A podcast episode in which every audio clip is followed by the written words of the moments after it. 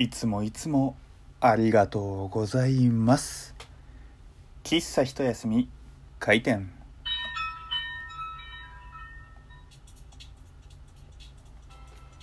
はい皆様ごきげんよう。喫茶一休みゆうさとでございます。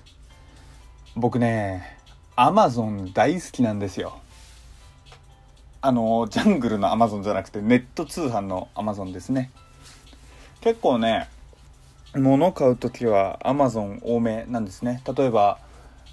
炭酸水。僕家で炭酸水を結構飲むんですよ。でその炭酸水はどこで買うのかというともうアマゾンなんですねもっぱら。あとはですね何か欲しい、えー、ブルーレイ作品が出た時とかもえー、基本 Amazon が多いかな。もしくは公式のショップみたいのがあるんですけれどもそちらで頼むこともあればまあ Amazon かなっていう時もあるんですよ。でまあこんな風にね、えー、エンタメ商品から飲食品飲食品？食料品とかあとはね、えー、雑貨品とかも Amazon で済ます僕なんですけれどもちょっとですね今困ってることがあるんですよ。それはいつもの配達会社さんじゃないところが配達しちゃったっていうね。まあ何かと言いますと僕ですね昨日あのアマゾンでね、えいろいろ頼んだんですよ。本とかあと飲み物とかもねいろいろ頼んだわけなんですよ。で、えー、まあアマゾンから我が家に来るまでにもちろんね、配達会社さんがね届けてくれるわけなんですけれども僕あまあ言っちゃっていいか悪い話じゃないしヤマト運輸さんが結構届けてくれること多かったんですよ。で僕ヤマト運輸さん大好きなんですね。というのも基本まあ平日僕ね家会社行って家にいない時とかに不在通知が入っていますと。でヤマトさんの不在通知ってあのー、まあ普通に何月何日届けました不在でしたからのこう再配達のいろんな選択肢があるんですよ。例えば、えー、この日の何時にもう一回届けてくださいとかあるんですけれどもすごく助かるのがコンビニで受け取ることができるんですね。でそういうこともあって僕の家の近くのコンビニに再配達をしてもらうんですよ。で僕帰り道結構近いコンビニがあるのでそこに寄って荷物受け取ってお家に帰るわけですよ。だから基本ね、えー、いつ頼んでももうすぐに受け取れる体制なんですね。ただ今日届けてくれた会社さんまあ僕不在で不在通知入ってたんですけれども完全に何月何日何時から何時の間に再配達してくださいしかないんですよでそこからあのー、ネットのね QR コード読み込んででこういろいろあのー、進めても備考欄とかがないので書けないわけですよ。例えばあの、この時間もしかしたらいるかもしれないしいないかもしれないしこの時間の最初の方だったら基本取りやすいかもしれないです。もしあれだったら届ける前に、え僕の携帯電話まで一報いただけると確実ですみたいなことをね、えー、書きたいんですよ。で、えー、まあ、この悪い話じゃないんで言うんですけど日本郵便だと確か備考欄があるんですよネットから申し込んだ時に。だから、えー、結構ねスムーズな再配達ができるんですけれども今日のね会社さんはちょっとそれがシステム上できないんですよ。で、まあ、こういうこと話すと電話で聞きゃいいじゃんと。ね、あの QR コードから読み込んで再配達依頼っていうのも確かにあるけれども電話すればねあのそういう希望も言えるんじゃないかっていうふうに思ったんですよ。ただちょっとね最近忙しすぎてあんまりね携帯に触ることができないんですよ。あの平日。お客さんのところ行ったりとか。でまあそのランチの時とかも結構あの仕事に追われててもうずっとそっちにやってたりとか。ちょっとなるべくねあの電話がしたいんですが、えー、電話できない場所にいたりとかっていうのもあってちょっとそれが難しいと。だから結局ねあのまたネットから再配達先ほど依頼したんですけれどもうんなんかこの時間いるかいないか微妙だなみたいな。撮りたいんですけれどもねすぐにでも。ちょっとねこればっかりは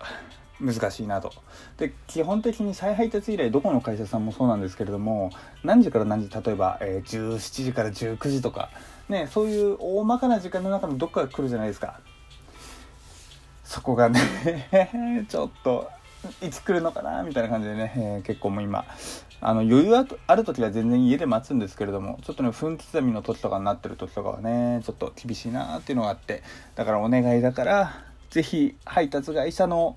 えー、QR コードで読み取ってネットで申し込むタイプのものを用意してあるところはね備考欄とかをね、えー、設けてなんか電話一本くださいみたいなねかけるスペース作っていただけると非常に嬉しいなというところなんですけれども、えー、この、えー、気持ち配達会社さんのなんか IT の人とかに伝われっていうね、えラジオトークで、え主張をさせていただきました。さて再配達。ねえこう「再び」っていう文字がつくじゃないですか。あのもう一回繰り返すっていうのね。再配達。でこの「再」ってつくものってあまりいいものがなかなかないなと思うんですよ例えばこう再配達っていうのも、まあ、ちょっとね、え、今見たくうーんと思う時もあるとで例えばあとね、え再婚なんていうのもね、あの、なんちゅう、一回ね、離婚して、もう、いわゆる再婚になるわけじゃないですか。で、まあ、再婚はもちろん、えー、素敵な人と巡り合って再婚はいいとは思うんですけれども、一回その、えー、離婚したっていう過去が必ず分かってしまうと。でもう一個ですね困った再びというのがありましてそれはね今我が社で起きているんですけれどもとあることが再燃しているんですよ。でまあ再燃って何かというとね、えー、燃燃える再び燃えるつまりよろしくないことが再燃してしまったんですよ。おそらく明日会社内で大きな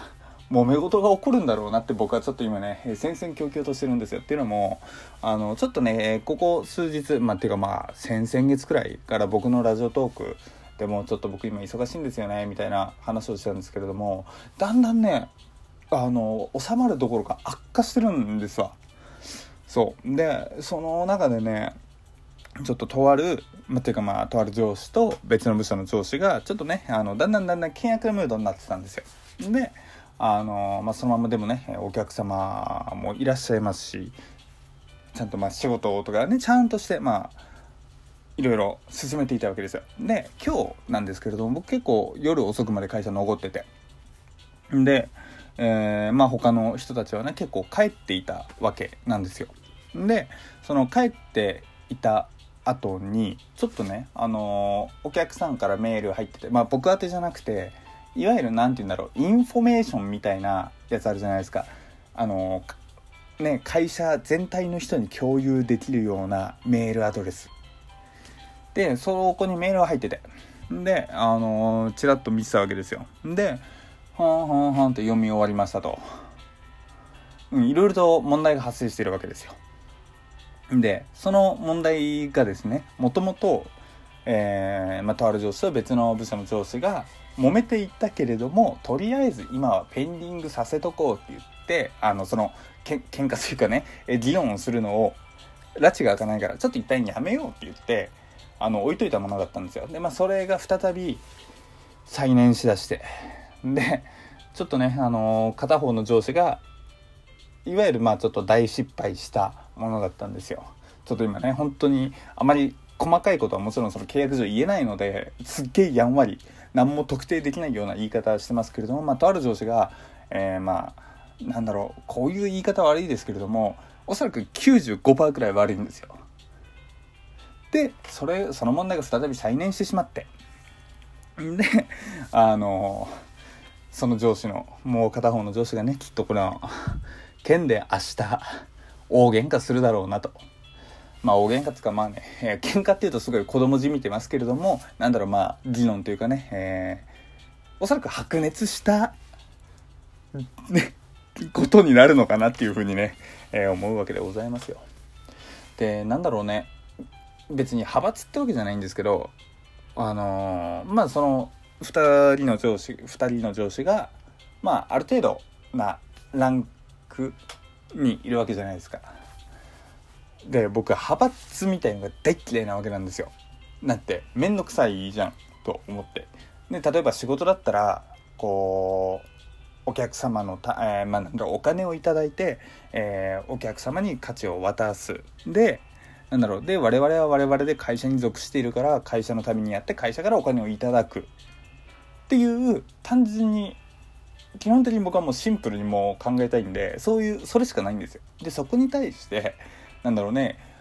派閥みたいのが起こってなんだろうお前は俺派なのかとか別にこんな極端なことはないですけどまあねこういうのがねいろいろ裏でどうやらあったりする人もあるようでねうん、そんな面倒くさいことにね、気を使う会社もあるのかななんていうふうに思ってね、別に僕の会社の話じゃないですよ。じゃないですけど、なんか派閥みたいなのがね、なんかちらっともし起こりそうになったらね、僕は嫌だななんていうふうに、思うわけでございます。まあね、皆さんは派閥とかって経験したことあります？特になんか僕の学生時代とか、なんか女子に多かった気がする。なんかその女子の、なんだろうね、ボスみたいなグループと、反ボスみたいな そんなね女子グループがあったらなんて今顔と共にふと思い出しましたけれども男友達の中で僕の中ではそんな派閥みたいのがなかったななんていうふうに思いましたけれどもどうですか？皆さん思い返してみて。私の人生派閥だらけだったなんて人いるんですかね。こう学生中は学生は学生で同じクラスで派閥があり、えー、部活は部活で派閥がありで会社入ったら会社入ったら派閥がありみたいなね。結構ドラマドラマとかでなんか派閥争いとかやってますけど僕ねそこまで過激な派閥ってね僕の身の回りではあまり見たことなくて、うん、果たして本当にあれはまあドラマだからフィクションなんでしょうけど果たしてね世の中にはああいう争いがあるんでしょうねって思うんですけど本当にあるのかななんていうふうにね平気もんに思うゆうさとでした。